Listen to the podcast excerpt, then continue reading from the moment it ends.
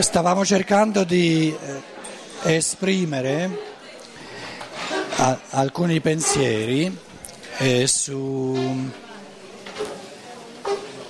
su, questa polarità di eh, Giuda e Pietro.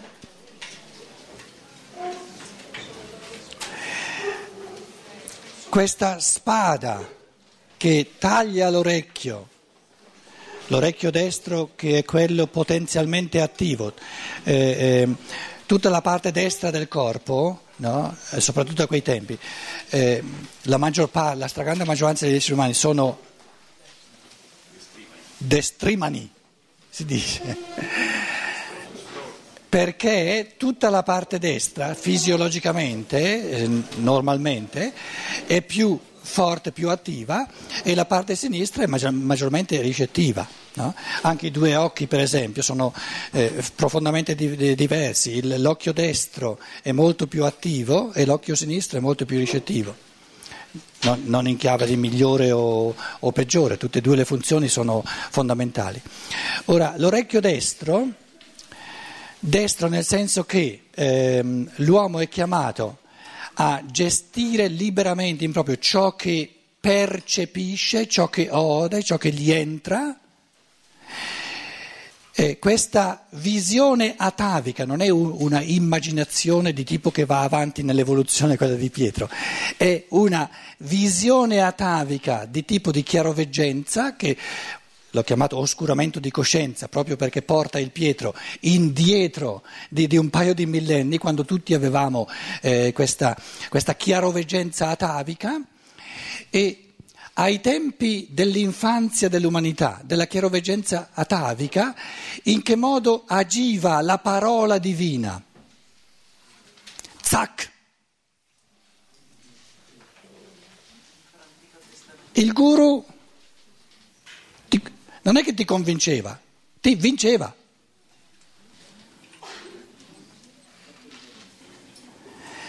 Quindi è la tentazione di Pietro, che è la tentazione di ogni uomo, che si dice andare avanti complica sempre di più le cose. No, no, no, torniamo indietro ai tempi in cui si ubbidiva e basta.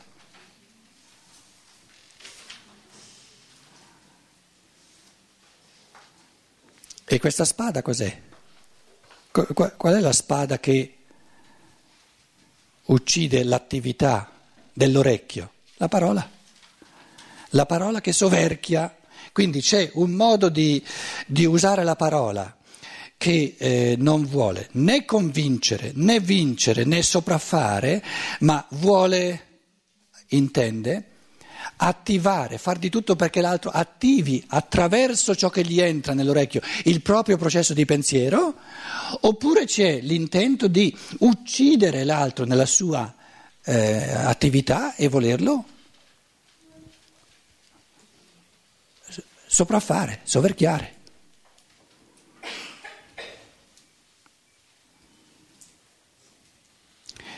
Una forma non vi spaventate adesso, eh? Tutte, tutti, eh, non è una spada che va arriva sull'orecchia destra e ve la sta tagliando, capito? Sono pulci nell'orecchio che io vi sto mettendo. Però alcune pulci sono, capito? Allora adesso arrivano pulci di quelle. Un tipo, una, una fenomenologia, un, un esempio di questa spada che taglia è la fede. Credi e basta. Zac. Basta che non metti in processo, non metti in moto un tuo processo conoscitivo.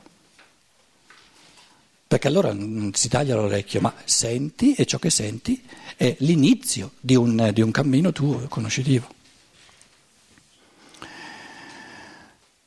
In altre parole, questo oscuramento della coscienza di Pietro comprende l'atavica paura di fronte all'autonomia del singolo.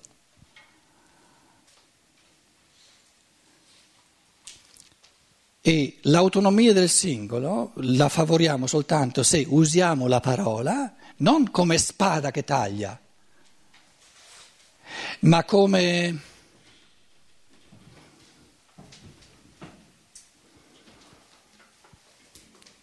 contenuti che lasciano liberi.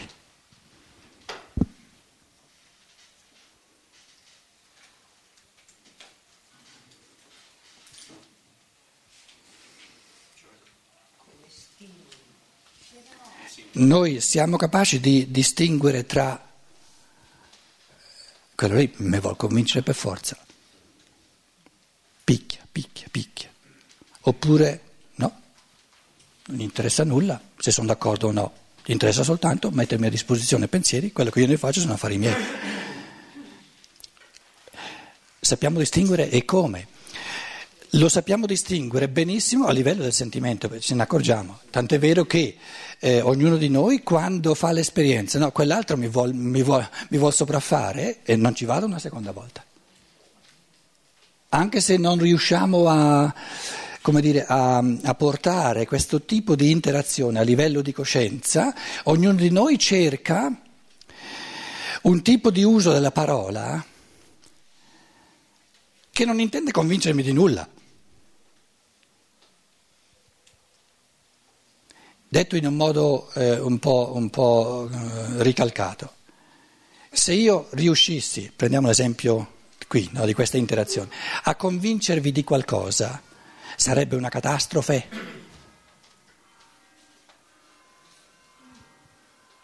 Che io vi convinco di qualcosa, ma scusate, o vi convincete voi o, o se no, eh, che serve? Vedete però che noi siamo abituati a usare la parola con l'intento di convincere. La spada che taglia. È già troppo. È lesivo della libertà voler convincere.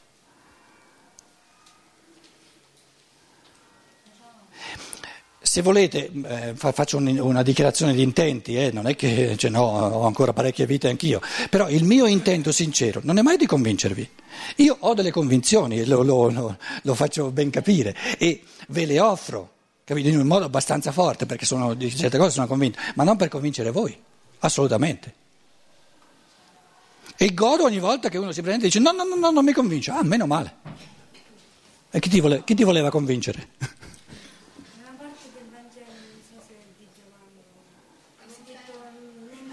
E Paolo non ti sente nessuno. No, no, devi usare il coso. Quando si avvicina il centurione a Cristo, no? Cristo gli dice, no, la tua fede ti ha salvato.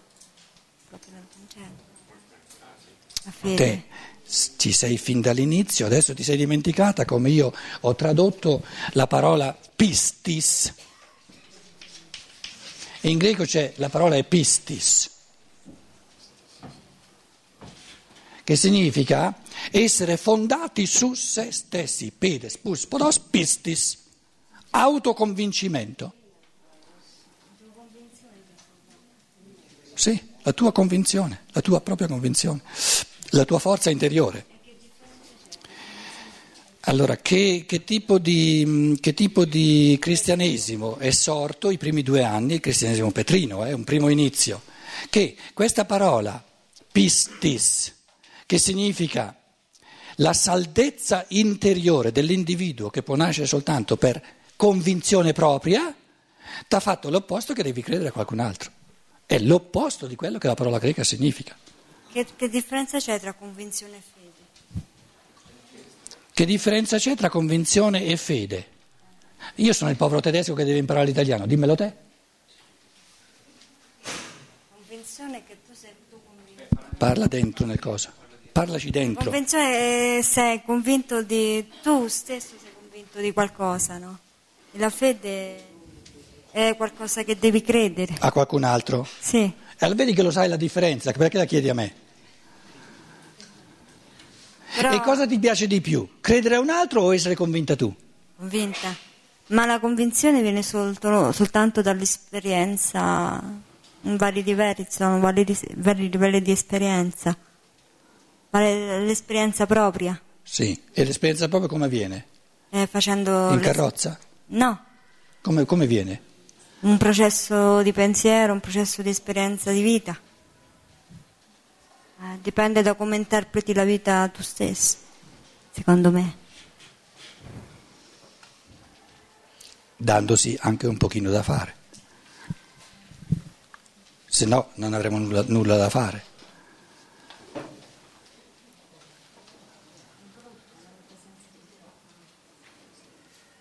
Quindi la spada, questa, questa visione di Pietro, la spada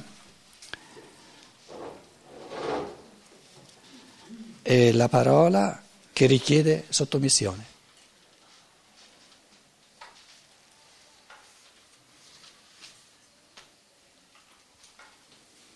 L'osservanza della legge. Osservanza, ubbidire. Ieri sera dicevamo, l'osservanza della legge ci vuole, ma non come fatto morale, come presupposto, come condizione di base per l'elemento della moralità. L'elemento della moralità è il fattore della libertà, perché soltanto ciò che si può omettere può essere buono. Ciò che non si può omettere è un dato di necessità di natura, non è né bene né male. Certo, certo. Poteva, poteva eh, fuggire. Difatti gli amici.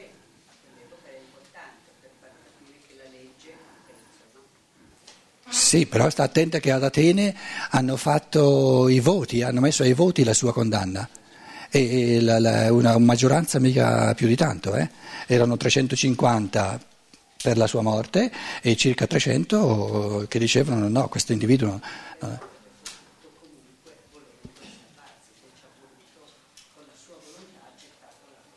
Sì.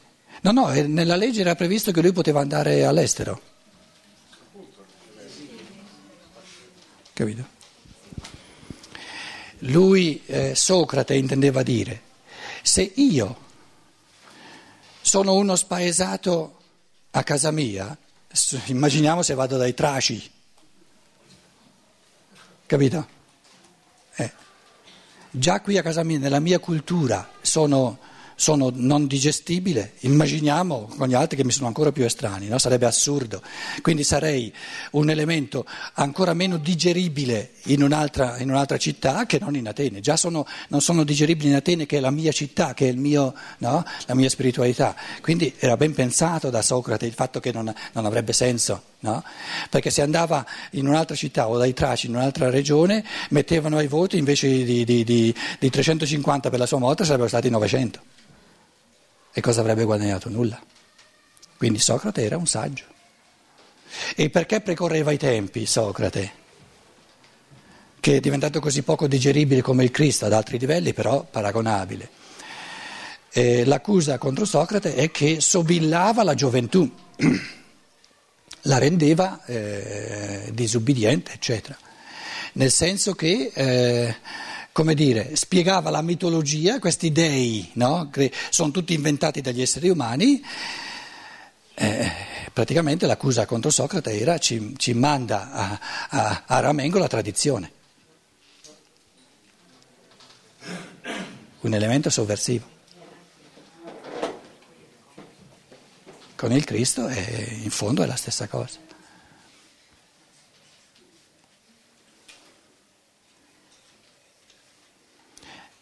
Socrate con i suoi discorsi, no? i dialoghi di Platone, son, so, ce li abbiamo ancora tutti da leggere. No? Eh, eh, cos'è eh, l'esercizio dei dialoghi di Platone? No? È l'esercizio di, di, di eh, dire, favorire il processo di pensiero in ognuno di questi giovani. Tu lo sai, pensi tu, ma, eh, capito?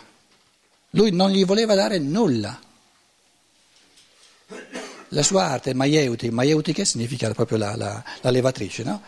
Dice, lo sai, tira fuori quello che sai. Adesso hai detto questo, però ehm, non hai pensato a quest'altro. Ah sì, è vero.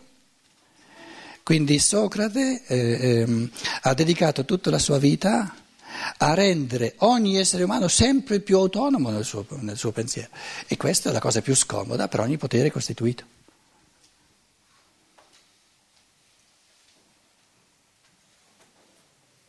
E anche Socrate dovette eh, dar atto del fatto che tra potere e libertà del singolo bisogna scegliere. Non si può avere tutte e due.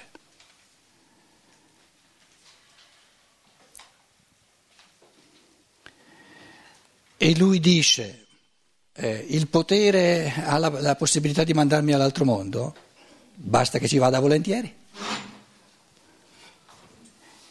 La, che alternativa ci sarebbe? Di diventare più potente del potere. Allora diventi peggio del potere che c'è.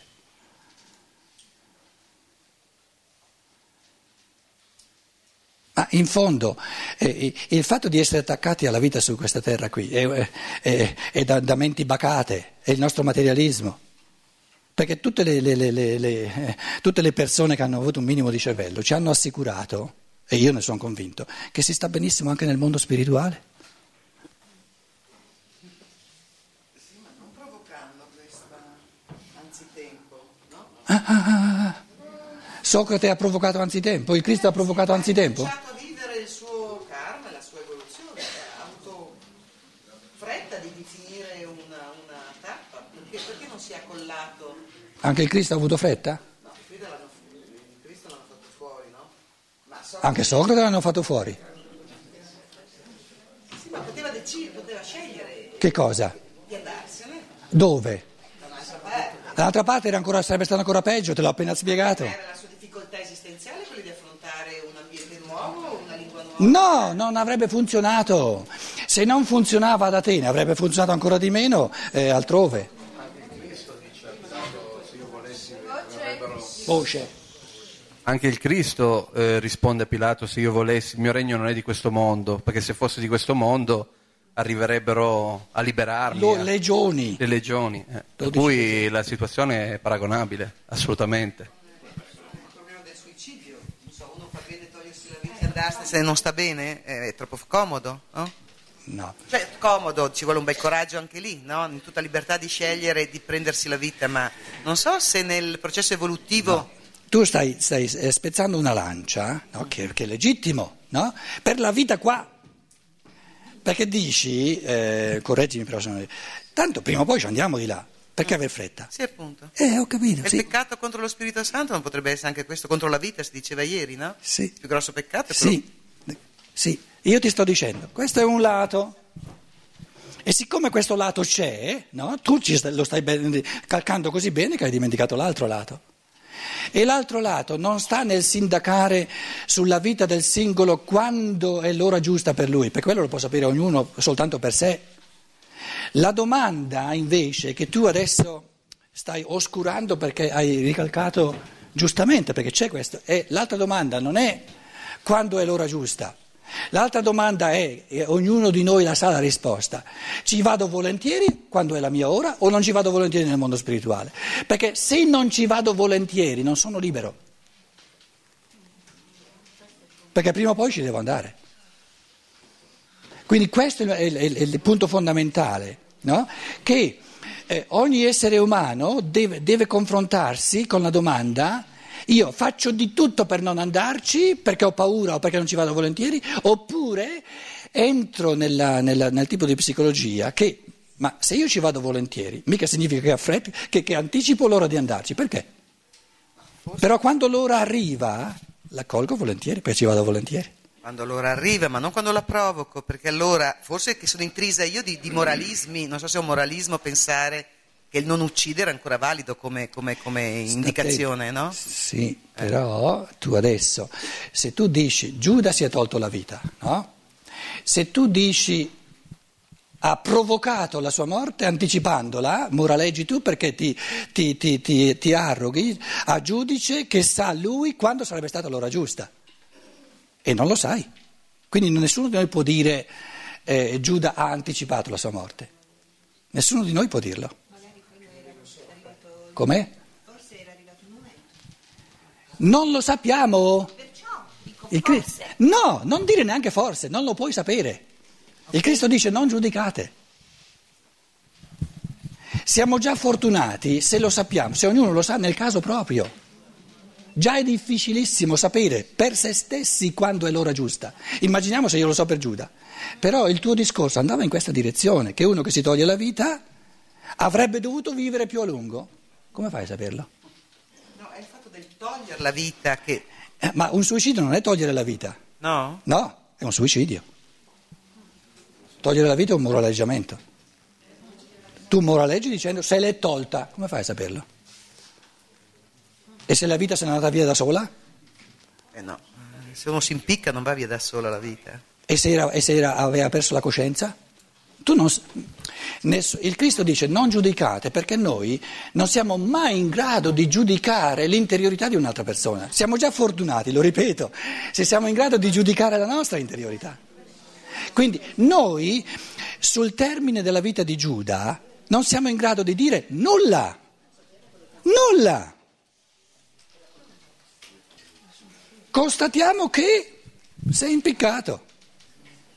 Ma ogni, ogni, giudizio morale è bene o è stato male, è, è stata anticipata, eh, era fuori posto perché è venuta prima di quando, di quando doveva avvenire, tutti questi giudizi non siamo in grado di farli. E il problema è che noi siamo abituati a giudicare, giudicare, giudicare. E rendiamo la vita molto più complicata di quello che potrebbe essere.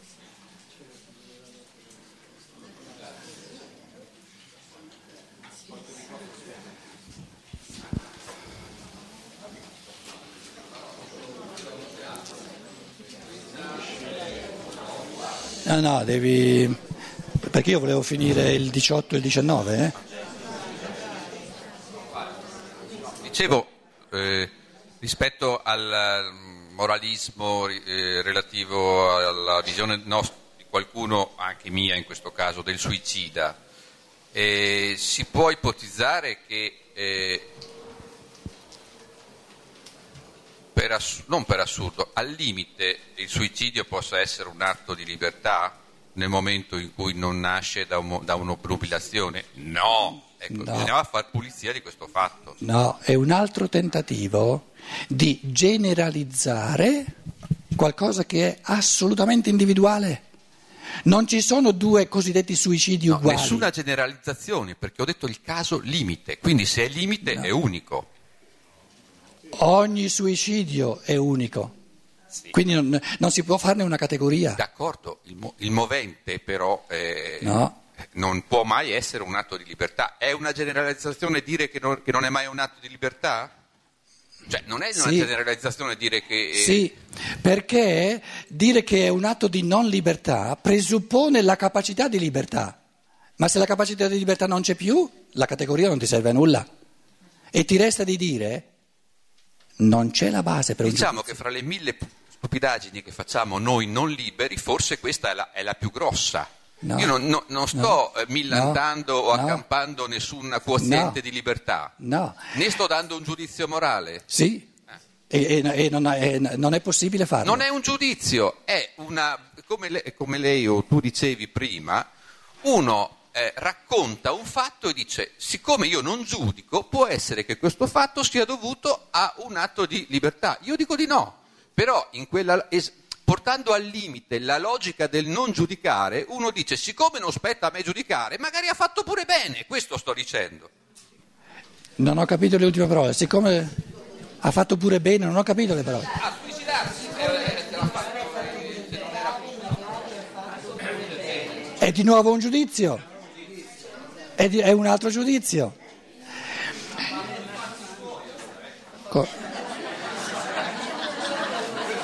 Guarda che non ti sentiamo. Ma non lo so se ha fatto i fatti suoi. Non lo posso sapere. Ma proprio per questa logica che noi, io non posso sapere, non posso a priori dire che non potrò mai dire una cosa. Proprio portando al limite la Guarda che non ti sentiamo proprio perché non si può mai sapere nulla di nessuno, non spetta a noi no, giudicare. No, no, no, no, no, dell'interiorità non si può sapere allora, nulla. Non si può sapere nulla di nessuno perché quello che tu conosci veramente è, è l'interiorità, quindi non si può conoscere nulla di nessuno, mi correggo, no? si può sapere che tu hai la cravatta, io no, ma non si può sapere, conoscere nulla di te, è già tanto si diceva se conosco qualcuno. Allora, portando al limite questa logica, non vedo perché uno debba in questo caso sì, a prioristicamente dire, siccome io non giudico, non potrò mai nemmeno dire nulla di nessuno, perché allora dov'è l'evoluzione? Potrò un giorno sapere se questo si è suicidato o, ammesso che sia importante saperlo o conoscerlo, no. per un atto di libertà. Io dico che non, non, è mai un atto di libertà, ma lo dico con un'intuizione di ordine di tipo psicofilosofico che penso il cui quoziente sì. di moralismo sia molto basso lo è molto di più il mio moralismo è molto più forte nella- nel rivendicare questo, questo dato razionale, non tanto nel giudicare o nel non giudicare Giuda. Chiedo scusa. Perché sei così aggressivo? Eh, No, eh, lo, lo- lo sono per, per un dato, intanto eh, cioè, posso dire quello che so del- della mia aggressività. Sicuramente io sono una persona fondamentalmente timida, quindi o, o- o sbrodola o sta zitta. Vabbè, d'accordo. Ecco, prima cosa. D'accordo. Ade- eh, avendo Poi, se capito... volete sapere altri 5-6 motivi, posso dirvi mia, mia mamma. No, non c'è bisogno, basta quello, basta quello. Basta quello. Mi interessava, siccome me la sono goduta, sta, sta- mi interessava capire un pochino di più e la spiegazione basta. Perché questa- questo tipo di, di timidezza ce l'ho anch'io, da, da giovane ero timidissimo, proprio una cosa, una cosa, eh, incredibile. Allora, eh, stando così le cose, bisogna darsi un pochino una calmata, capito? Com'è?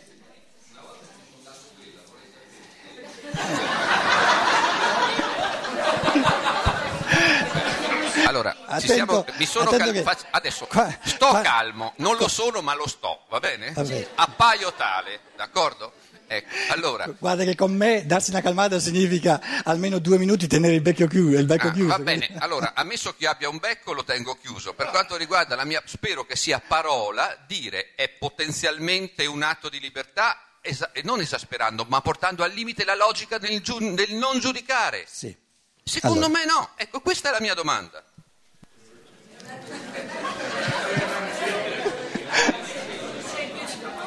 Comunque eh, darai atto del fatto che non capita tutti i giorni e in tutti i contesti di poter fare un esercizio umano di, di- di sincera apertura, no? come stiamo facendo noi. eh? Non sottovalutiamo questo. eh? Non penso che vi capiterà spesso, perché io le trovo bellissima la cosa, no? In altre parole tu mi stai dicendo Pietro, sei, sei un tipo che, che si piglia tutto quello che c'è e quindi io posso, eh, hai ragione. Allora, rifacciamo un, eh, un esercizio di pensiero fondamentale che va sempre rifatto. La distinzione tra giudizi conoscitivi, giudizio conoscitivo e giudizio morale. Le tue riflessioni, che vanno benissimo, eh, se uno le capisce può essere d'accordo, però eh, se c'è un elemento di problematicità è perché questa distinzione non c'era più di tanto nelle tue riflessioni. Perché nel momento in cui questa distinzione viene fatta sempre più, in un modo sempre più netto, il tuo discorso diventa più, più sfumato, più, e va via anche il- l'irruenza che proviene dal fatto di non aver distinto chiaramente. Giudizio morale. Qual è la differenza? E il- il- la, la difficoltà con quello che tu dicevi è che il, il, eh, il suicidio come atto non libero, questo giudizio è un atto intrinsecamente non libero, è proprio alla- al confine. Quindi è un, caso, diciamo, è un caso estremo perché dire uno che si toglie la vita compie un atto non libero è un giudizio che è qui sul confine tra giudizio morale e giudizio conoscitivo. Se uno se ne rende conto ha la possibilità di qualificare il giudizio che potenzialmente è giusto dal lato conoscitivo e allora è pulito, però va qualificato. E se non si accorge dice delle parole, magari perché è un po' accaldato, no? lo qualifica in modo tale che lo rende chiaramente un giudizio morale e allora è sbagliato, perché giudizi morali non sono possibili. Il giudizio conoscitivo è su ciò che c'è, ciò che c'è. Il giudizio morale è su ciò che dovrebbe essere. Quindi il giudizio conoscitivo è un constatare la realtà nella sua oggettività. La realtà nella sua oggettività. Le cose stanno così. Ora, il giudizio che dice il suicida compie un'azione non libera è un constatare qualcosa di oggettivo o no? È al limite, è proprio, è proprio al limite. non è soltanto un supporre, perché ci sono degli elementi concomitanti che ti fanno dire soltanto una persona che non è libera può comportarsi così, però devi qualificare il discorso. E allora lo qualifichi o andando di qua, allora chiaramente no, porti degli elementi di percezione, qui è in, in fondamentale la percezione che è accessibile a tutti. E qui invece è, è fondamentale l'interiorità che non è percepibile a nessuno.